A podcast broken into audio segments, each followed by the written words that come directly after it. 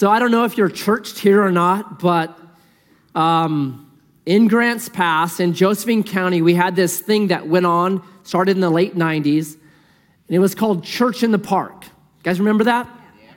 So it was the idea was all the churches of Grants Pass of Josephine County, one weekend would get together and have a church service at Riverside Park, and it would be this great thing, and, and cool things would happen. So that, that has been going on. COVID kind of stopped it. I don't know where it's at now, to be honest. I haven't checked. But it's a big deal, right? So, seven years ago, exactly, Edgewater had been going for almost 10 years at that point. Church of the Valley came to me and they said, Hey, we would like you to teach at the next church in the park. Now, I'm human, so part of me was like, it is about time. I know it's arrogant, but there was part of me that said that, right? So they kept going. They're like, because the theme this year is fatherlessness and how growing up without a father, how it affects the children. I said, okay. Yeah, they said, you know, how it leads to higher drug use and higher suicide, and you're most, more likely to go to prison. Um, you have a lower IQ, you have a lower vocabulary. And I said, okay. They said, yeah, so when we were thinking about that, you came to mind because you grew up fatherless. And I was like, I'm offended by you right now. I don't know if I want to do it now. We can be offended sometimes by what people say, can we not? We're in a section of Mark where Jesus begins to offend people.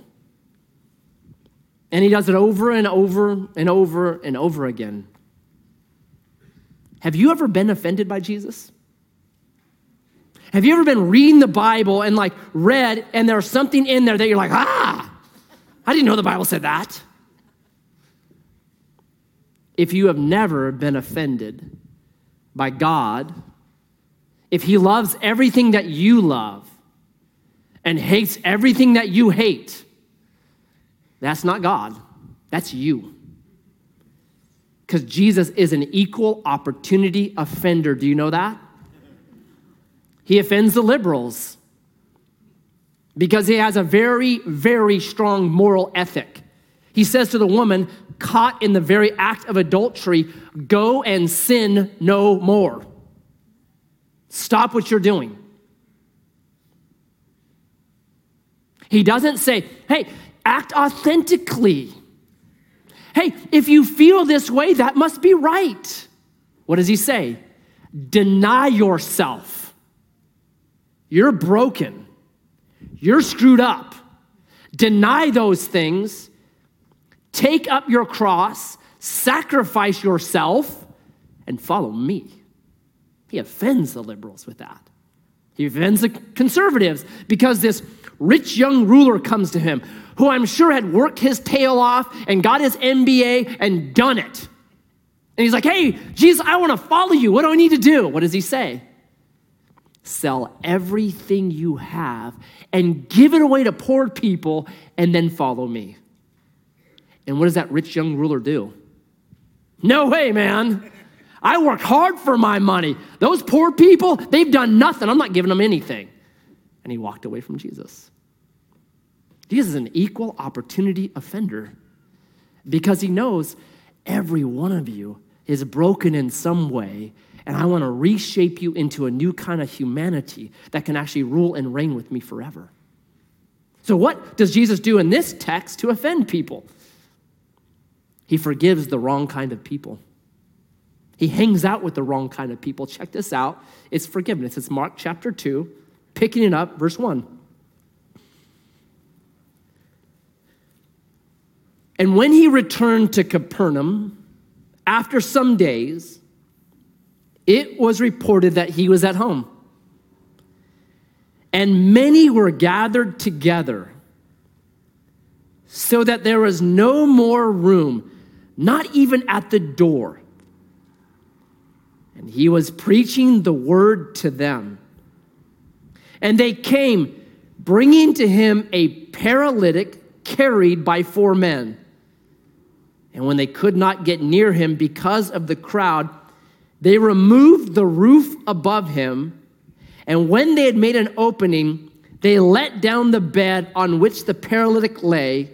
And when Jesus saw their faith, he said to the paralytic, Son, your sins are forgiven. What a great story, huh? These four guys grab their buddy, they carry him on his bed. I don't know how far, most likely quite some distance. They get to the house where Jesus is. They cannot get in because it's way too crowded. It's like a phone booth with clowns, right? Where they just keep coming out. You're like, how do they all fit in there? But they don't give up. They climb up on the roof. They cut a hole in the roof. I'm sure they checked with the homeowners association to make sure it was okay, right? Big enough to fit a bed in, and then they lower this bed down into the room in front of Jesus. How crazy is that? What would you think if you were the homeowner and started seeing like sawdust come down? Like, what in the world? What would you think? Do you think right now, if they're saved and they're in heaven, the homeowners were like, are upset? Yeah, I can't believe what they did to my roof. You know what? I think they're overjoyed. Yeah, man, our house was used for Jesus. They're stoked. I can't wait to meet them in heaven. Hey, this is the roof people. How cool. I'm amazed at the generosity of God's people. Amazed at it. So we had a high school camp with about 140 people up there. And a bunch of you, because it was at Lost Creek Lake, a bunch of you took your boats and went up there and shared them with our high schoolers. Thank you. Thank you for that. One couple, I could not believe this. They bought a brand new wakeboard boat. Do you know how much wakeboard boats are? Now, the price of this one, you could buy a house, right? And it wasn't going to arrive in time, so this man, the dad, drove out to Tennessee, picked up the boat to get it back here in time for the high school camp, right? And I saw the boat. It's unbelievable. It's like sitting in a jet cockpit in it, right? Everything is computer controlled. It's got wake shapers, cruise control. It makes like a 20 foot tsunami behind it. It's just unbelievable. Got a hide a bed. It will make lunch for you, give you a massage. Like you just can't believe it, right? It's like, wow. And I'm like, man, you're gonna let high schoolers on this? They're gonna cut a hole in your roof. That's what they're gonna do to this boat. I thought, I'm like, I wouldn't let me on this boat. Are you kidding? But they said, that's why we bought it. That's why we bought it. It's unbelievable to me. Here's what happens when you use your stuff like that it doesn't own you anymore. You get to enjoy it, it doesn't own you anymore. And man, God rewards, no doubt. These people were rewarded. Yeah, our house was used, right? Here's what I love four guys grabbed their buddy travel with him, don't give up, tenaciously go up on a roof, cut a hole in the roof, and lower their buddy down. What good friends are those? Do you have four friends that would do that for you? I hope you do. If you don't, here's what I tell people friends are like a bank account. If you'll start making deposits in them today, when you go bankrupt, they'll carry your loan. That's what happens. That's what happens with good friends. That's what these guys do. The Bible says a friend must show himself friendly. Uh, something happened here where these guys, they were so invested in this man, man, they would carry him to Jesus. So they do all this, and the man is lowered in front of Jesus. And what is everybody, this crowd, what are the four friends, what do they want? Healing, right? Heal the man. What does Jesus do? Forgives him. What's the problem with that?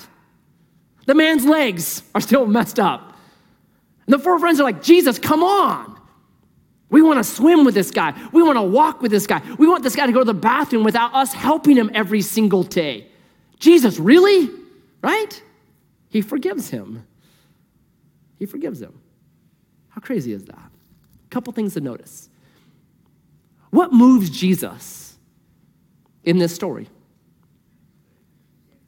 It says he saw their faith. How do you see faith? By actions. He saw men who had carried their friend, who did not give up, climbed up on a roof, cut a hole in the roof, and lowered him down. He saw their actions and said, I saw your faith. In the West, we think faith is like the way that we arrange some ideas in our head. That's what we think faith is, like theologically or what we think about Jesus and all that kind of stuff. That's not faith. Read James chapter 2, where James says, uh uh, that's not faith. Faith is actually what you do. If you really want to know what you believe, don't look at what you say, look at what you do. How you spend your money, how you spend your time, how you spend your free thinking time, how you react to people, that's actually what you believe. What we say changes all the time. What I say can change based on whether I listen to NPR on the way to church or I listen to Lars Larson on the way to church. That can change what I say. What I say can change whether I had my Dutch bros or I didn't, whether I'm happy or sad, right? It's all over the place. But what's constant in my life is what I'm doing and how I'm living. That's what I really believe. I live what I believe. I do. That's what I do. It's not, faith is not just primarily how I arrange some ideas in my head about Jesus. Faith is actually how I am walking out and applying that and living that every day. And I have to ask myself when I read this can Jesus see my faith? Is the way that I'm living, is the way that I'm living, how I'm doing life, can Jesus see my faith? I hope so. And he says, there, it's plural, not singular. Their faith. Faith is personal, no doubt, but it's never private. Faith is never lived out privately in the Bible. 120 times in the New Testament it says one to another. It's one of the most repeated things. Faith, yeah, private, no doubt, or personal, doubt, but never private. It's always lived out in community with people, with buddies, with others. That's what it is. And here's what I tell young people your friends are either going to be bringing you to Jesus, like these guys did, or dragging you away from him. And I don't have to be a prophet to tell you what you will be in one year. I just look at your four buddies. And whatever they're doing, in one year you'll be doing it. They'll drag you one way or the other to Jesus or away from Jesus. It's their faith, it's plural. That's what it is. But Jesus here prioritizes forgiveness above healing. Now, why would he do that? If you read commentaries on this, there's the thought that this man may have done this to himself. That maybe he had got an STD that, untreated in those days, would have led to this kind of paralysis because it was well known at that time that that could happen. Pretty big deal. And Jesus knows this healing is not deep enough for you. It's not deep enough. It's temporary. It's just gonna be temporary. Because eventually, every single one of us will be paralyzed. Do you know that? That as you age, your body just becomes the rebel, right? It rebels against you. It doesn't obey you anymore. It doesn't do what you ask it to do. Have you noticed that? That there comes a time in your life when you tell your body to say to jump and it says no. like, dang. Run and it says fall, right? That's that's to come for all of us. So healing, healing is temporary. So Jesus here, I got to deal with the main issue. And the main issue in life is not what's happened to us or how we've been identified or all that kind of stuff. And like today, we have this like, like way of not really naming sin anymore. We have all these like um, words for things that used to be kind of like, well, that's just sin, right? Stress and anxiety, now it's like a, it's a disease, it's an illness, go get a pill for it. But the Bible's like, no, it's actually an incorrect way of living. That's what the Bible says. So we got all these things. And I think they're just, they're fruit of something else, right? PTSD, ADHD, ADD. I'm not saying that those, those aren't real, but I think they have a root to them. I think the root to a lot of what is messing up America's mental well being, the very, very lowest part of it, not the fruit, it's sin. That's, what's, that's what our problem is. But we as a culture, we don't really believe there's sin anymore. We don't. And if we do believe there's sin, we kind of just believe ah, that'll go away. It, it'll just, now, if I just ignore it long enough, it'll go away. Is that true? If someone sinned greatly against you, would you be okay with? I'd just go away. So you go home today, and when you go to your house, your house has been ransacked and robbed. Someone has sinned against you. Are you gonna be like, well, it'll just go away, it'll be fine?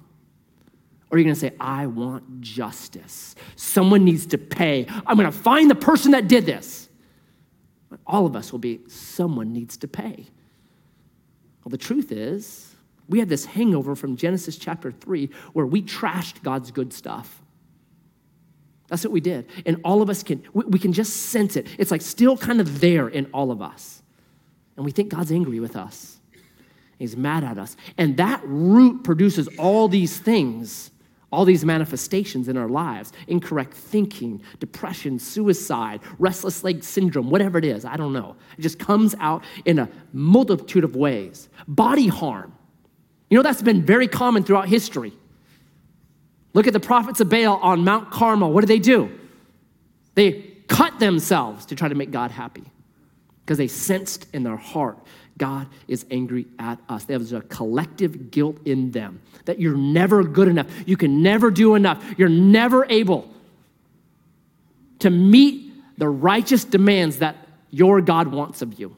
You replay the tape in your head and you keep coming up with, I got an F. So here's what Jesus does He deals with that.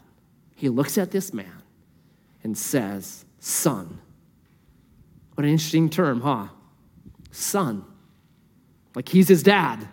Son, your sins are forgiven. He cuts the anchor that's drowning this man. Your sins are forgiven. Now, how do people respond to that? Check this out, verse 6. Now, some of the scribes were sitting there questioning in their hearts. They're not saying it out loud, they just had this thought in their head, questioning their hearts. Why does this man speak like that? He is blaspheming. Who can forgive sins but God alone? How scary would it be to be sitting around hanging with Jesus? Right? You just have some kind of thought go through your head right? Some bad thought go through your head. And Jesus just looks at you and is like, Really, man? I just sit there and quote Psalm 23 over and over. The Lord is my shepherd, I shall not want. The Lord is my shepherd, I shall not want. The Lord is my shepherd, right? No, no spare thought. So these guys just have this flashing thought man, he's a heretic. He's blaspheming. So what does Jesus say? Immediately, Jesus perceived in his spirit that they had thus questioned within themselves and said to them, Why do you question these things in your heart? Which is easier to say to the paralytic, Your sins are forgiven? Or to say, Rise, take up your bed and walk? But that you may know that the Son of Man has authority on earth to forgive sins, he said to the paralytic, I say to you, Rise, pick up your bed, and go home. And he rose and immediately picked up his bed and went out before them all, so that they were amazed and glorified God, saying, We've never seen anything like this. So this group called the scribes. These are the varsity Bible guys. I call them the Bible refs because they fall around Jesus with their whistle in their mouth and their flag ready. And every time Jesus does something they don't like, they're like, flag, 15 yard penalty, right? That's who they are. So they're constantly waiting for anything that they don't like. And when Jesus says to this kid, this young man, son, your sins are forgiven, what do they do? Flag. Why? Because they had a 1400 year old system by which you got forgiven of your sins. That's why. It was if you sin, you took a sacrifice, a lamb, you went to the temple, you got in line with all the other sinners, you waited for your chance to get up there, the priest, you'd say what you had done. The priest would inspect the lamb. If the lamb was accepted, it would be sacrificed, and the priest would look at you and declare to you, Your sin is forgiven. There's a system. Jesus had skipped all that. And so they're blowing their whistles. And they're throwing their flags. What? You can't do that, right? Secondly, they're saying, What gives you the right? What gives you the right to do this? It'd be like this. Let's say you, myself, and Mark Scudstack go out for lunch. And while we were sitting there, you say something that offends Mark Scudstack. So he stands up and punches you in the nose. And I look at Mark and I say, Mark, I forgive you. And Mark's like, Well, that was easy. So he punches you again. And I say again to Mark, And I forgive you again. What would you say to all that? You would say, You have no right to forgive Mark. He didn't wrong you, he wronged me. What are you doing? The only way I could do that is if I was the creator of Mark. And Mark was violating the very purpose I had created him for. That's the only way I could say that. And they know this. The only way Jesus can say that is if he is this man's creator. And this man had violated the very purpose that he had created him for. It's the only way he could say it. It's Jesus right here saying, I am his creator. And he has violated the purpose that I created for him for. And that's why I alone can say to him, Your sins are forgiven. That's our first story of forgiveness. Here's the second story. Verse 13. And he went out again beside the sea, and all the crowd was coming to him. And he was teaching them, and he passed by, he saw Levi, the son of Alphaeus, sitting at the tax booth. I have that underlined in my Bible. And he said to him, Follow me. And he rose and followed him. It's a tax collector. Last week we saw the leper. Lepers were feared because their disease could be contagious. Tax collectors were hated. 2,000 years later, tax collectors are hated. Nothing has changed. But these guys were much worse because here's what they were they were crooks and they were traitors. So Rome didn't have drones and didn't have TV screens where you could sit halfway across the world and kill people. So, how does Rome rule this gigantic empire? They had to get traitors. And they got these people that were Israelites to work for them. So, tax collectors were people who had turned on their own and the way that they made their money was this Rome said you need to collect $1,000 a day. But in order for them to get paid, they had to collect more than that. So they were actually stealing from their own people to line their own pockets. So they were traitors and they were crooks and they were hated. Rome despised them because they were traitors, and Israel despised them because they were traitors and crooks, right? They were the most hated people in the world. So, tax collectors were a group of men that had watched Rome come in and butcher their neighbors, maybe butcher their own family. And in spite of all that, they decided, yeah, we'll work for them. They were despised. Now, why would a man ever do that?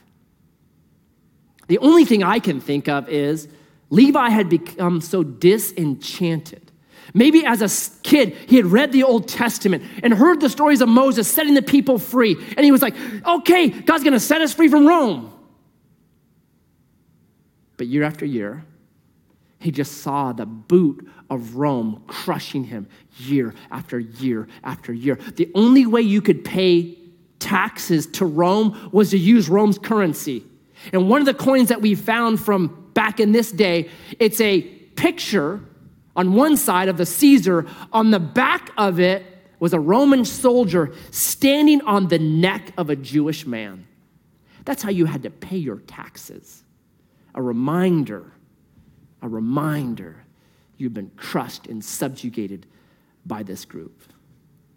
And Levi, Levi works for them. He was a bad, bad, evil man. He would be hated but at some point, Levi just decided, you know what?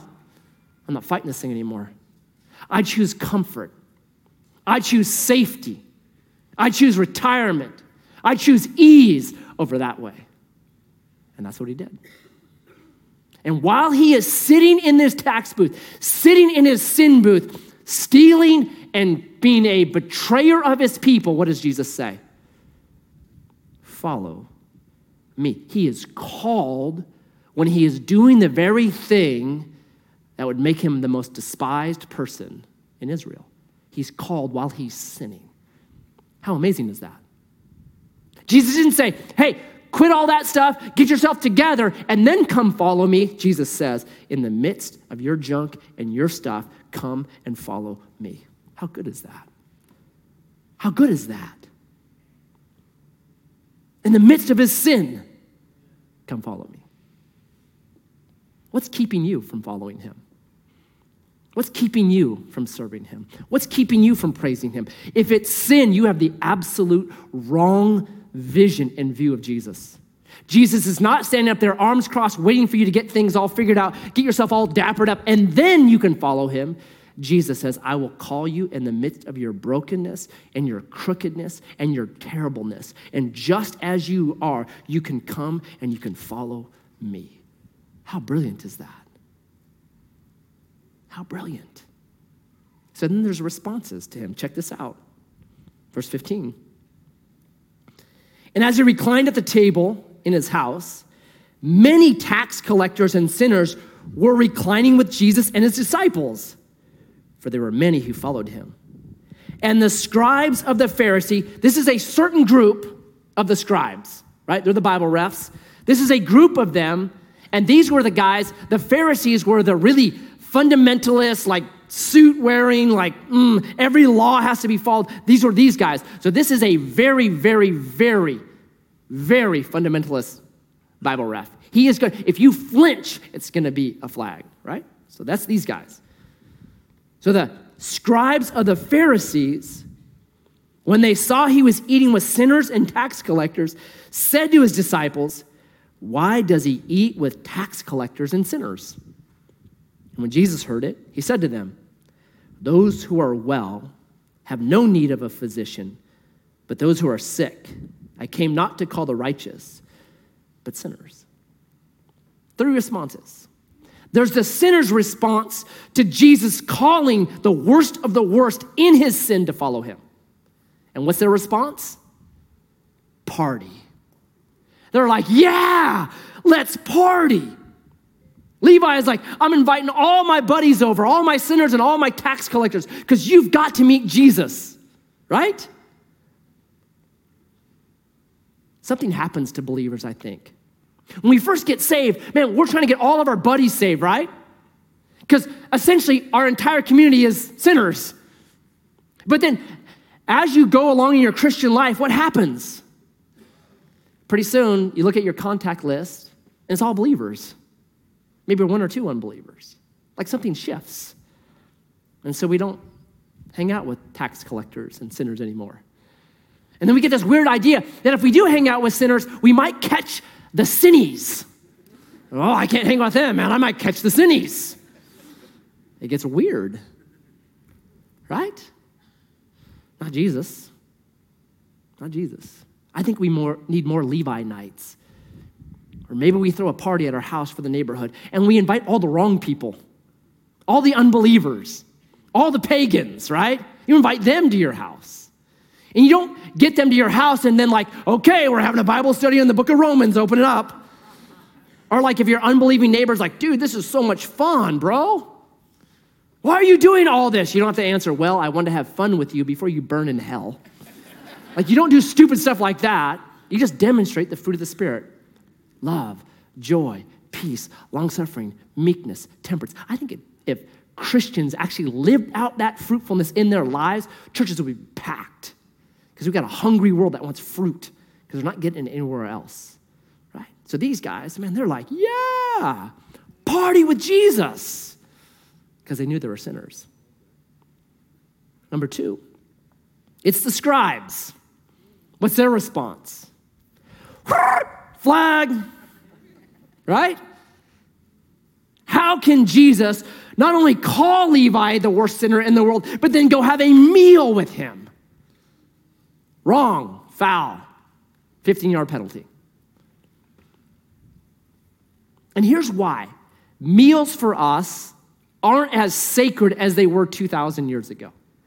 Because 2,000 years ago, the way that you ate a meal symbolized something, it symbolized oneness. There would be a giant loaf of bread. It was one loaf of bread, and each of you would like tear off a piece of that bread. And then there'd be all these little bowls around that you would dip that bread in all kinds of sauces or soups, and then you would eat of that soup. And there was no problem 2,000 years ago with double dipping. Everyone did it. You are sharing your disease, sharing your germs with each other, right? That's the way it was. Got some MRSA here, now you do too. Right? Which either led to herd immunity or the plague, right? One or the other is gonna happen. But either way, you're in it together. So it was a really special thing. It meant, I am one with you. That's what it meant. So Jesus is eating with sinners. So these scribes, they blow their whistle and they throw their flag and they say, Hey, why is it that Jesus is eating with sinners and tax collectors? What's the only thing that they could conclude from that? The only way they could say that is if they believed that they were not sinners, right? But let's be honest there's only two groups of people there's Jesus and there's sinners.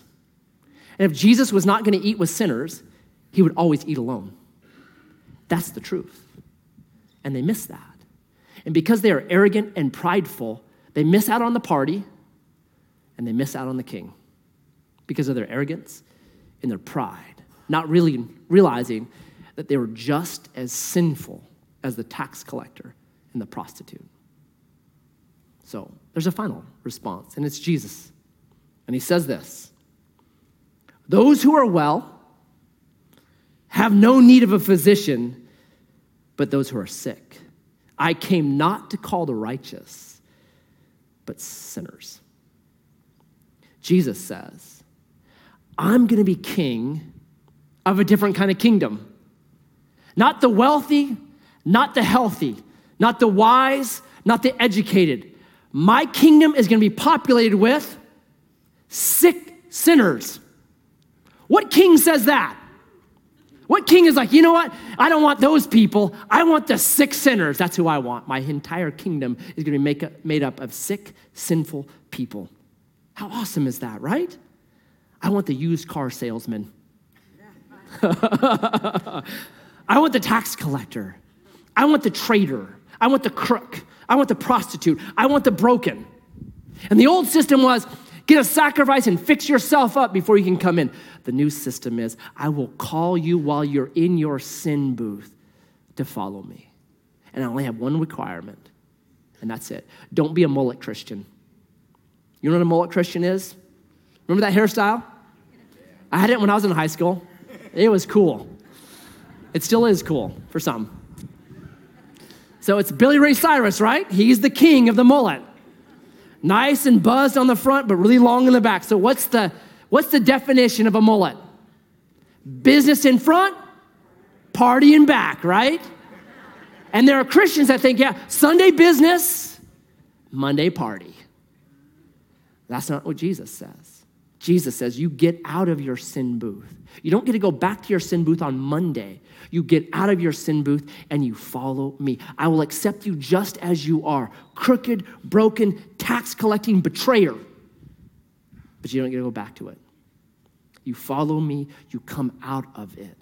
I have a saying, I wrote it down at home Jesus is easily pleased but never satisfied.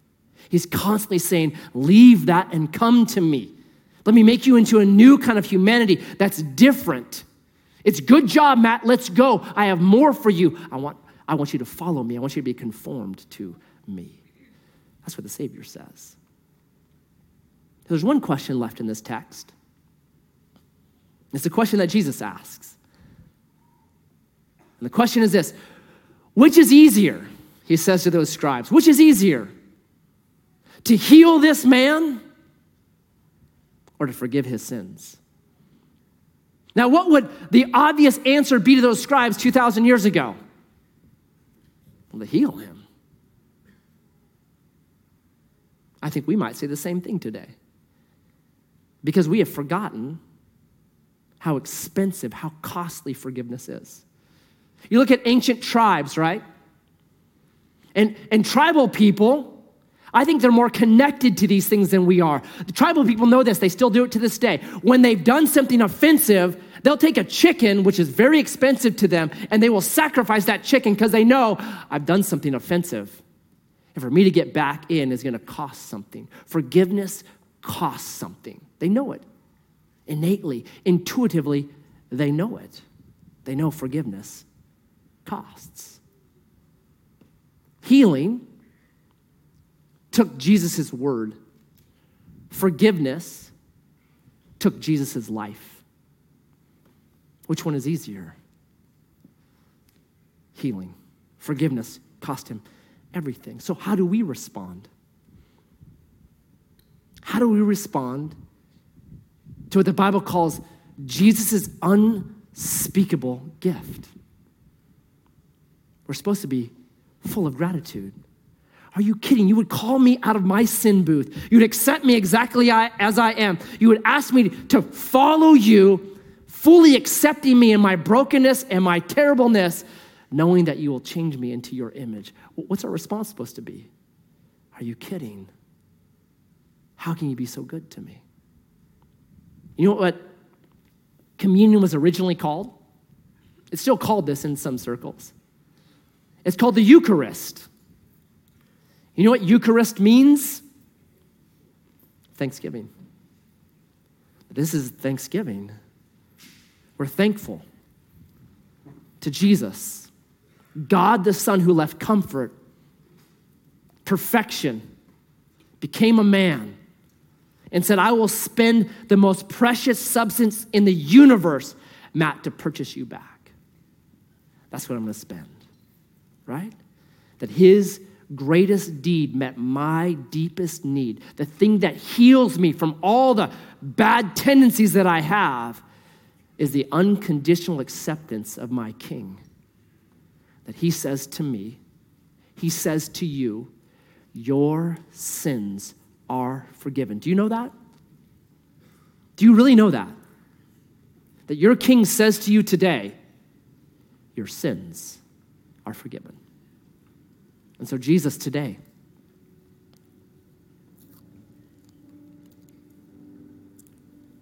would you restore to us the marvel, the majesty that our sins are forgiven? It made the self righteous so upset because grace, because grace upsets every single system. There's no rules, there's no laws. You can't calculate it, you can't even comprehend it. That's grace. The only thing you can do with grace is receive it. You can't earn it, you don't deserve it. It's given to the wrong people. But sinners party. May each of us know that we're sinners invited to the party. May we remember you. May we know that our sins are forgiven. Let's eat together.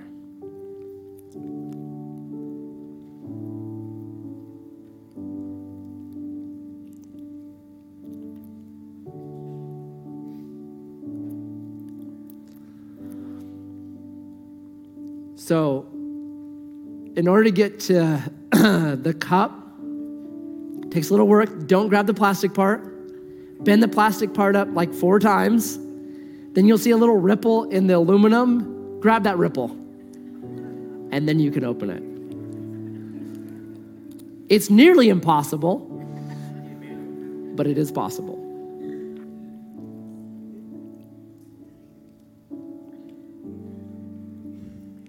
May every heart in here that has received you as Lord and as Savior.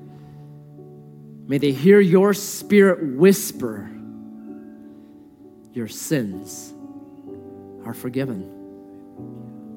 The tape has been erased. Let's drink together.